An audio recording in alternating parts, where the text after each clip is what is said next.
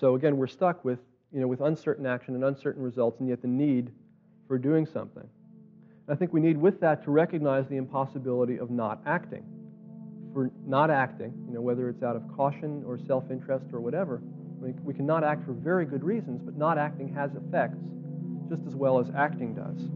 And so, you know, there we are. We're stuck in a dilemma. We have to act or not act. We have to act, and I guess our only choice is to do so with as broadly informed a perspective as we can, you know, working the meta levels that we're exploring here.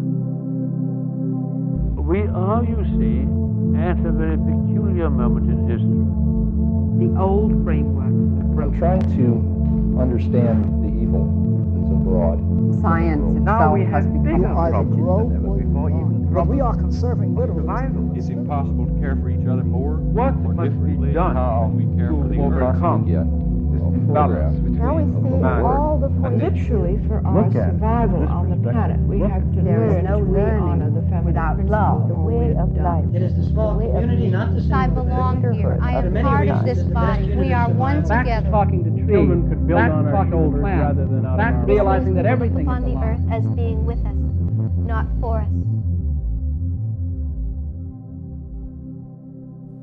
On a rocky outcropping off the northeastern coast of England, the monastery of Lindisfarne once stood as an outpost of religious, philosophic, and intellectual study against the dark times of medieval Europe. Inspired by the foresight and dogged determination of these medieval monks, William Irwin Thompson founded the Lindisfarne Association in 1972 to gather together both scientists, scholars, artists, and contemplatives to realize a new planetary culture in the face of the political, cultural, and environmental crises of the 20th century. The Lindisfarne tapes represent some of the most visionary thinking of the time, drawing connections between culture, economics, society, and technology. While the germs of new ideas contained in these tapes are now beginning to take root, they remain an invaluable source of speculative thinking that will continue to inspire our visions of a more just and regenerative future. In this Lindisfarne lecture, Gil Friend, the former co director of the Institute for Local Self Reliance, relates some of the strategies and problems involved in helping urban communities gain self control and emphasizes the importance of diverse place based action in addressing the formidable challenges we face. Good morning. Um, like other speakers in the last few days, I plan to deviate from the topic that I was listed as speaking about. I will talk about urban alternatives, but I really want to take a broader view than that. What I'd like to touch on in the next hour is, uh, is the need for alternatives and their place in strategies for decentralization, the nature of some alternatives, and and the limits to alternatives, why alternatives really aren't alternatives, some of what they are, what they aren't. Um, like Hazel last night, I'd like to start by saying where I'm coming from. Um, my location in space is in a neighborhood. For the last five years, it's been a particular neighborhood, Adams Morgan, in the inner city of Washington, D.C., racially mixed and uh, low to middle income neighborhood. And that's my central place, and it's linked to the biosphere both through my consciousness of ecological and spiritual webs, and of course the existence of those webs totally without my consciousness of them. And, and also linked to the biosphere through the pathology of a, decay, of a decaying imperialist structure. The arm of the ordinary galaxy is in there too, but that's basically an afterthought, uh, not a primary factor, except perhaps as it affects my crops through the movements of the solar system.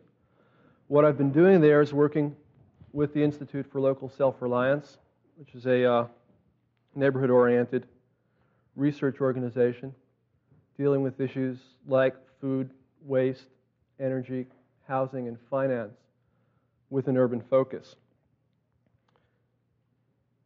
Finally, where I'm also coming from, and I guess that's reflected in what I've sketched out so far, is, is with a very strong feeling that the periphery is the center as we talk about decentralization and social change in this country.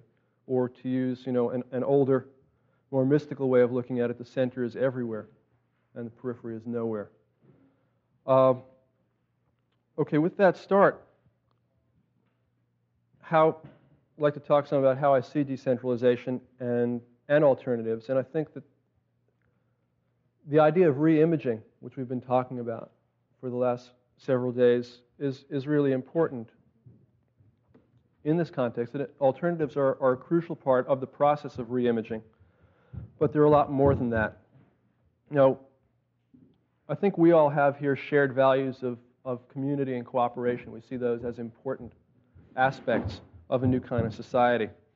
Uh, I think most people in this country would share those values if given half a chance. They've, uh, they're used to community to a large extent, I guess not as, as used to cooperation in our recent history. But I don't think those are very far away, and I don't think in that way we're very far away from most of the people in this country. There is a uniqueness in this group and, uh, and, and a quality of an elite, which we touched on in the discussion after the meeting last night, and that's in, that as we look at these values and the other things we're talking about, we have a capability of, of looking at meta levels. I think most people aren't, aren't moving in and out of meta levels as easily. And deal a lot more with, with the concrete realities of their day to day lives. And so, where I start, where our work has started, is focusing on common interests and, and focusing on, on concrete realities, starting where people already are. And so recognizing the importance of change of image, but as we go out to talk to people, talking not about image, but talking about the daily life, talking about species functions of food, waste, energy, and shelter, the, the very material kinds of concrete realities, and some that are less material, like uh, quality of education in a neighborhood, quality of life in a neighborhood, which, you know, which are are less material, but I think are far more concrete than, uh, than image of a society.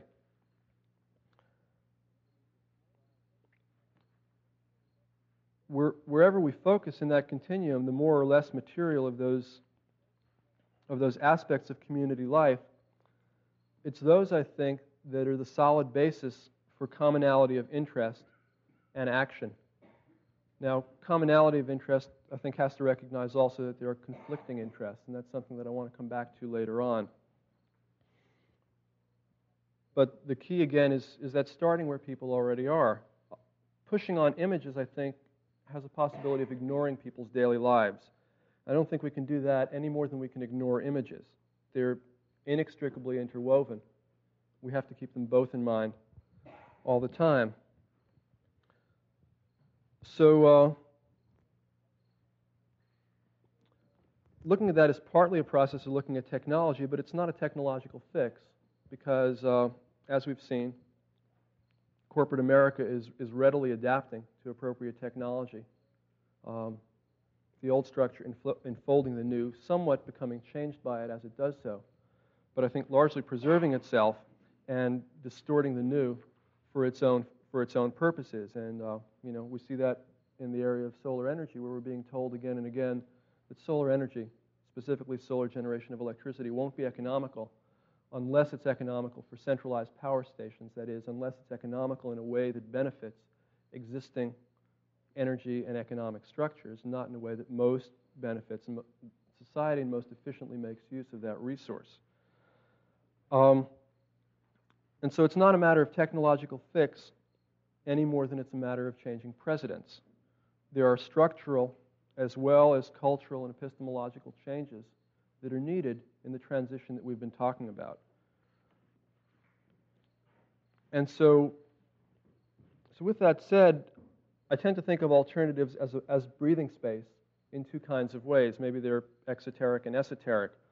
On the one hand, they're, they have an immediate function as economic self defense.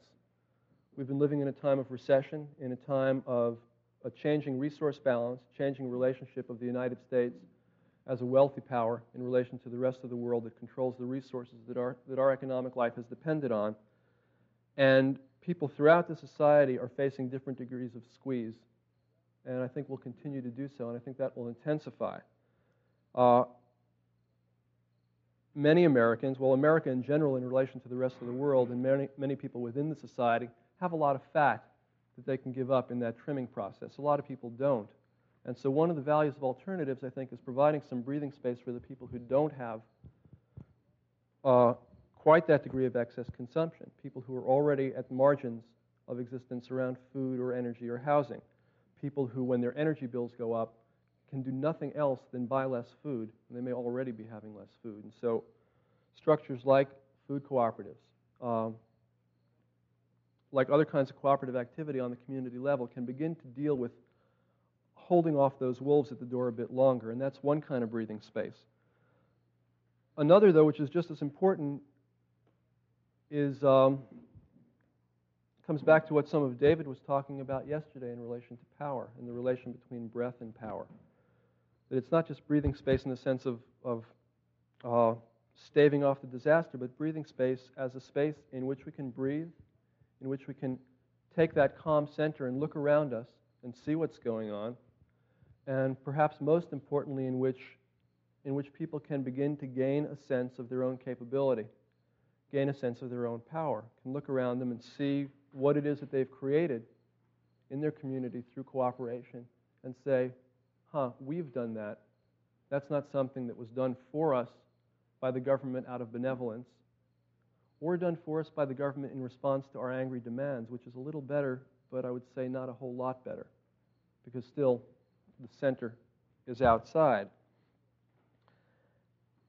And so, to the extent that alternatives, urban or otherwise, can do that, I think they have a very positive value. I think that's the real value of them, is that sense of empowerment from, from finding our power at the center, from starting from where we are and moving out from there rather than continuously looking for somewhere else where power is, where enlightenment is, where some, some kind of answer is. I think that value is especially strong as these alternatives mature from a focus on service and regulation to a focus on production and control. We've seen that evolution in, in quite a few areas uh, in our community and in other communities. One, which I guess is maybe closest to other people's experiences, around the issue of food alternatives, where people began late, well, it goes, it goes back historically a long way, but in this recent cycle, in the late 60s and the early 70s, setting up food cooperatives, cooperative buying structures where a few houses would get together, pool their food orders, gain a bit of economy of scale of being able to buy at wholesale prices and divide the food up. And, and that's developed from that kind of informal structure to more formal buying club structures to retail stores. Uh, some staffed by volunteers, some retail stores which actually provide employment for people in the community. And so that's been one part of a maturing process, but then it's gone beyond that, looking not just at, at the retail aspect of distribution, but looking toward wholesaling. Um, regional networks linking up stores, linking up uh, warehouses and, and trucking networks to get still a larger amount of muscle in relation to that, to that buying process, and then looking beyond the wholesaling to processing of food and to production of food, both within the city uh, and in the countryside, but with links between the city and the countryside that have been shattered by our national food distribution system. And so there, there's a movement there from a service of providing cheaper food to a greater control over a productive system that we once used to have, which I think is necessary if that system is going to be responsive to the needs of the people who have to live with it. Uh, another example, really an example of that other aspect of regulation or control, is around the issue of housing. Uh, we've come to be very aware of the limits of alternatives in my community because we've been faced over the last three to five years with an incredible onslaught of real estate speculation. Uh, our situation is a little unique, I guess, because real estate is the second largest industry in our city outside of the federal government. But it's something that's happening in communities around the country. That um, partly the very process of the creation of alternatives has made the inner city more attractive. There's a vibrancy, there's a, there's a cultural vitality that is really drawing people in. Partly the energy crisis, so called, has made it more expensive to live in, for people to live in the suburbs and commute every day. Um, those and other factors have been responsible for a drift of people back to the city. And part of the process of that has been uh, in a neighborhood like ours, which is an edge neighborhood. Uh, these alternatives were able to spring up because rents and property were inexpensive. Uh, speculators will move in, buy up housing stock, renovate it, kick out the people who've been living there for you know five or ten or twenty years, and then sell the houses to young middle class couples who are moving back in from the suburbs. Now, looking at that from the logic of any, any one of the component organisms in that interaction, from the point of view of the speculators or from the point of view of the, the people looking for housing in the city and wanting what they feel is a, is a better quality of life, it's a perfectly rational kind of interaction. But the effect is that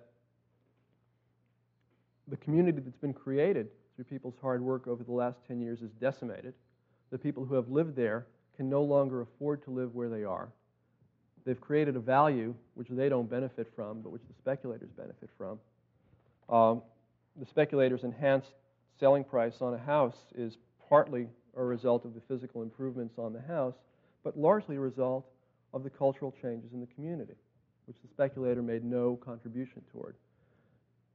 And so there's been the pattern in our city of, uh, of this kind of speculative dismantling of a neighborhood proceeding sequentially from one area to another, and there are people who have been bounced every five or ten years from one part of the city to another, and are getting very tired of being bounced.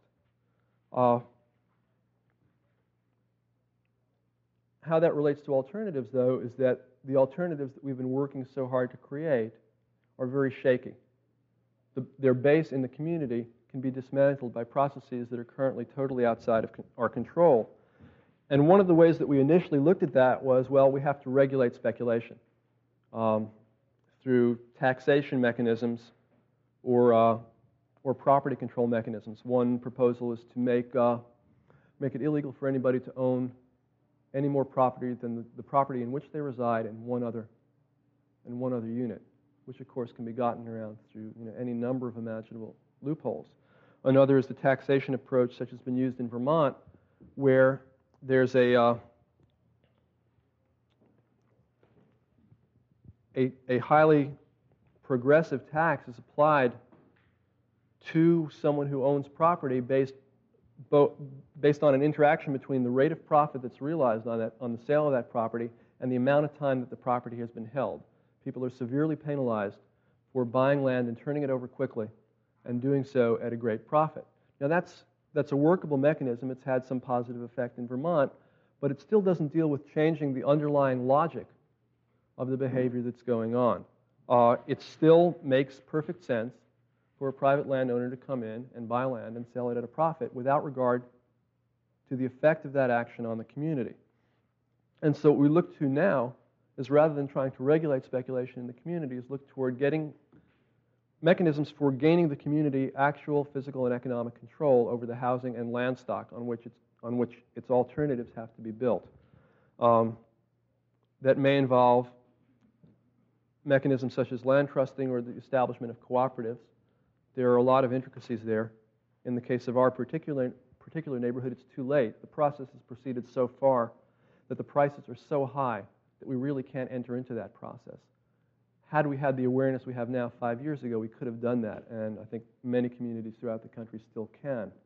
Um, you know, while the neighborhood is still considered run down, while it's still redlined by banks, um, that's the time to say, okay, nobody else wants this, we want it, we'll take it and rebuild it in such a way that it can't, again, be easily taken away from us. And so it's in there, I think, that that the question of why alternatives aren't alternatives comes to the fore. Unless, unless these efforts at, at breathing space, at, uh, at a small scale limited enhancement of the quality of life in a community, raise their horizons to include changing their social context. Unless they do, they do that, they may first of all divert us from that crucial task of dealing with that social context, but maybe more importantly, but certainly more pragmatically, unless that social context gets changed, these alternatives, which in various ways become threats to that existing power, haven't secured their existence and, in fact, are creating, creating the very threat to their own lives. I think another aspect of these alternatives, especially the ones that focus on productive aspects, physically productive aspects of community life, is the whole problem of the worker consumer split, um, which, is, which exists, I guess, throughout all industrial societies, but is, has reached its insane peak in this one, where we're split in time. The division of time among different activities has become a split in reality, a, a split in people's image of what they really are.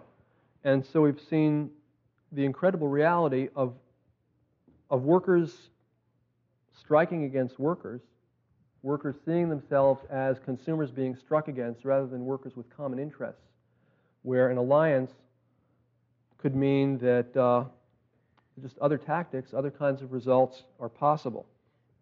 And uh, I think building those common roles, building that realization of common roles, that, you know, even with the change from, from industrial to service sectors, even if somebody is working in an office or for an airline, they're still working, they're still selling something of their time in return for gaining a living, and that is a common bond between almost everyone in the society and one that gets sloughed over uh, all too often. I think part of that process of, of that dissociation between work and consumption has been the, the commoditization of almost everything in this society. Uh, once a self reliant country, I saw in one of the articles that Hazel gave out last night that in 1780, 80% of the population of this country was self employed. Now it's about 10%. Um, one, even without the self employment, once a, a much larger segment of society was more directly connected to the fruits of their labor. But with the agglomeration of economic power, with the replacement of labor by capital, people's tools are now out of their hands. Now, partly that's been through willful action, such things as the Enclosure Act. Sometimes it's been by the so called inexorable processes of the marketplace, which is what we see with the speculative process in our own community. And I think you know, either of those cases is most vivid with our relationships to land and food, um, where food was once something that people had a very direct day to day connection with, and now it's, of course, uh, an item in the supermarket. So these tools have been taken from us and they've been packaged and they've been treated with product differentiation and they've been sold back to us. And I think another really key value of alternatives, and urban alternatives, if only because most people in this country live in urban situations, is, is their role in reconnecting people to the productive process and to recreating an awareness of the unavoidable connection between production and consumption, between production and consumption and labor.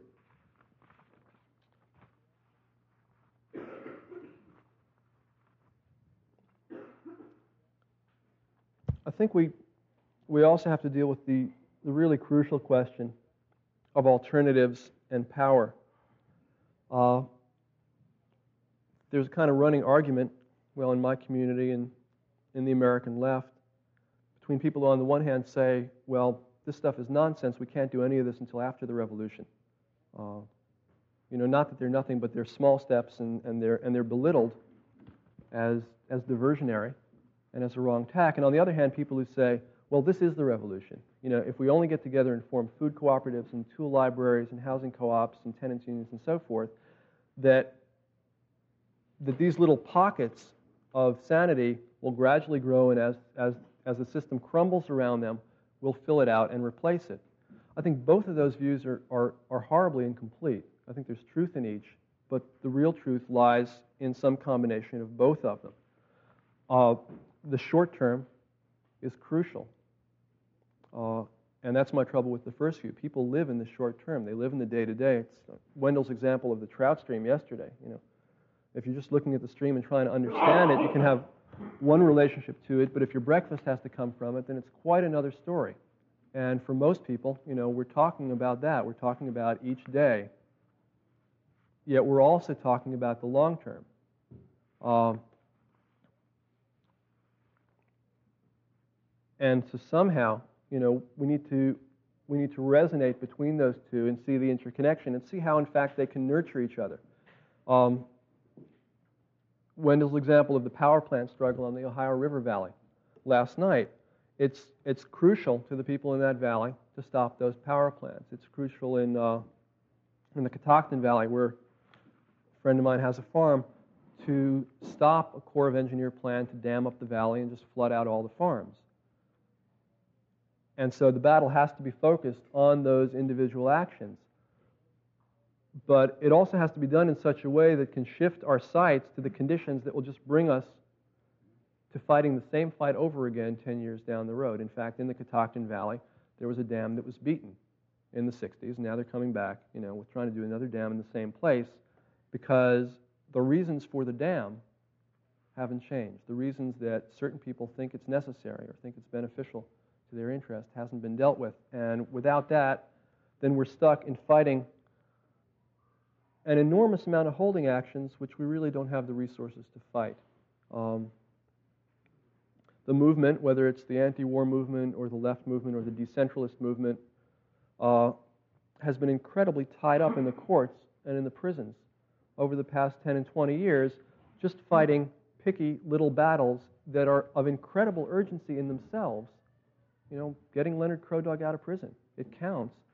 But our, our time and our energy and our money gets tied up in those, in those minor channels and blinds us, or diverts us at least, from, from the arenas that we really have to operate in if we're going to be able to move past these, these constant uh, these constant annoyances of, of, of the small battles. And so for me, that means again structure as well as image, a, a, continuing dialectic between structure and image, and back to structure and back to image. And, and no real alternative to, to dealing with them both at once. And also just sticks me right back again in the, in the need for action. And and there, there's an enormous problem, one which has been coming to my mind a lot in the last few days, because it's action in the face of uncertainty, action in the face of a monumental ignorance about you know, what the effects of our action will be. Uh, you know, Wendell's, Wendell's trout stream again. Um, Wendell said there was no room for speculation because you know have to have this fish. And Gregory, I think, rightly pointed out that there is room for speculation based on what time frame we're talking about. I think we don't we don't know exactly what time frame we're talking about. We don't know to what extent we're talking about breakfast.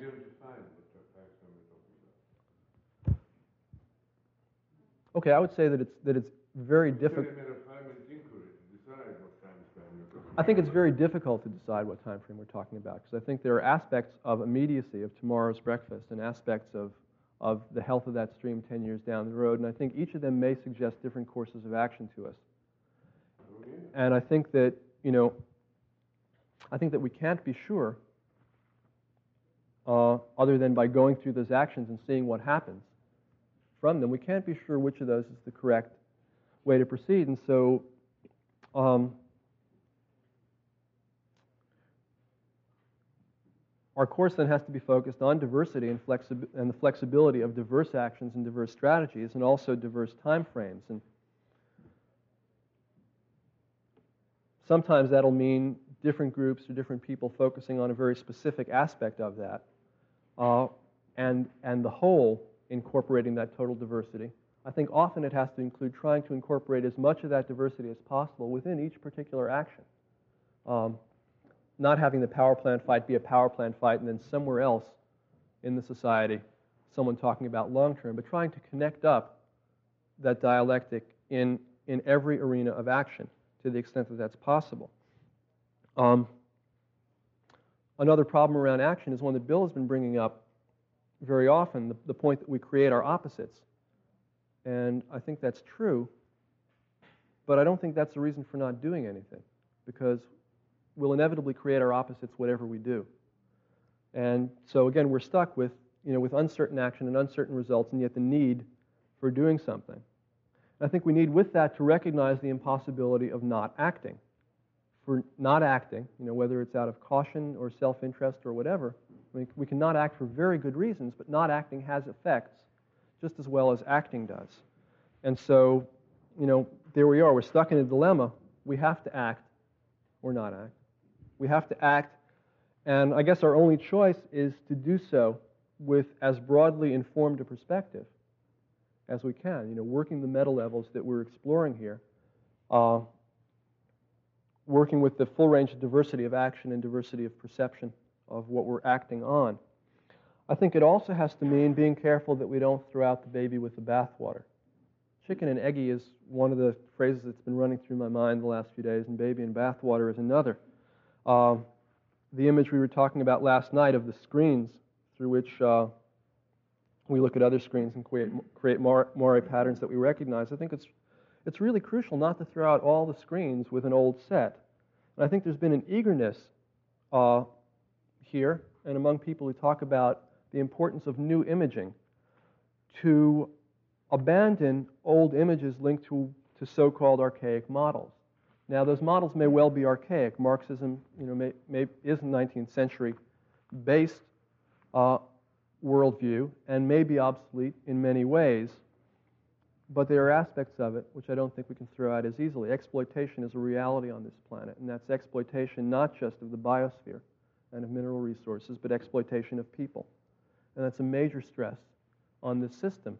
Uh, you know, and however you view that stress, that stress is there. You only have to read the newspaper to see that the process of change throughout the world is in many ways a response to, to that perceived exploitation.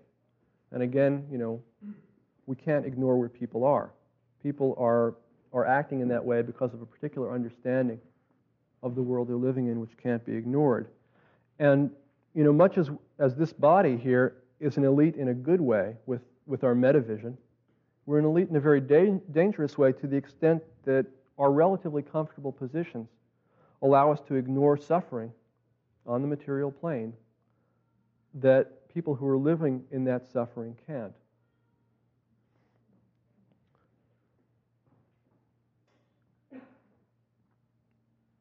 And I think that I think that as we approach this action in the midst of uncertainty, we also have to scrupulously avoid a static view of history. Uh, Barry's assertion, Barry Stein's assertion the other day that no revolution has, has ever worked, and his implication within that that therefore clearly none could, and it's a dead end track to even think in those terms, I think is very sloppy thinking, especially since he promptly acknowledged when he was pressed that China was an exception to the statement that no revolution has ever worked. Uh, now, he said that it was an exception, it was the one exception to the general rule. I would say that it's the exception that, that must necessarily. That, that it's the exception that must lead us to question that general rule, to question, you know, what about that rule is general and what about it is not. Um, now, whether or not the Chinese Revolution has worked is something that you know we have to set a number of criteria and check them out for. Clearly, the, the, the nature of life in China has shifted dramatically, in many ways for the better, for the people living there. I think the people in China might say that the revolution has worked, and I think their subjectivity is very important as we make our own subjective judgments about what has happened there. And I think you know as we as we wonder about the the, gen, the generalizability of the general rule we need to note that the Chinese Revolution differed from the Russian Revolution, both because the Chinese learned from, from, the, from the horrible mistakes made and suffered by the Russians, and because they were dealing with, with very different economic and cultural conditions in their country. Now, we have the opportunity of learning from that experience of revolution rather than just you know, looking into the pail of water for 10 seconds and saying, well, there's nothing there. And and I think that can be valuable without, you know, without knowing in advance exactly what that's going to lead, lead us to, what sort of model. I think that can be valuable if we remember that the United States is, is a unique combination of events in the history of the world, and that that unique combination of events is going to require its own unique alternative as a new form of social and cultural organization develops.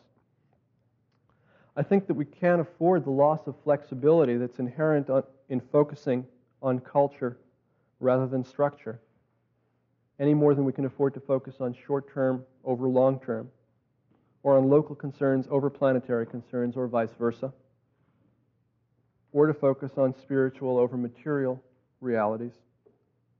I think we have to struggle with both the concrete and the image. I think we can settle for nothing less than focusing and working on all of those factors at once. And you know, that's that's all I'd like to say for starters.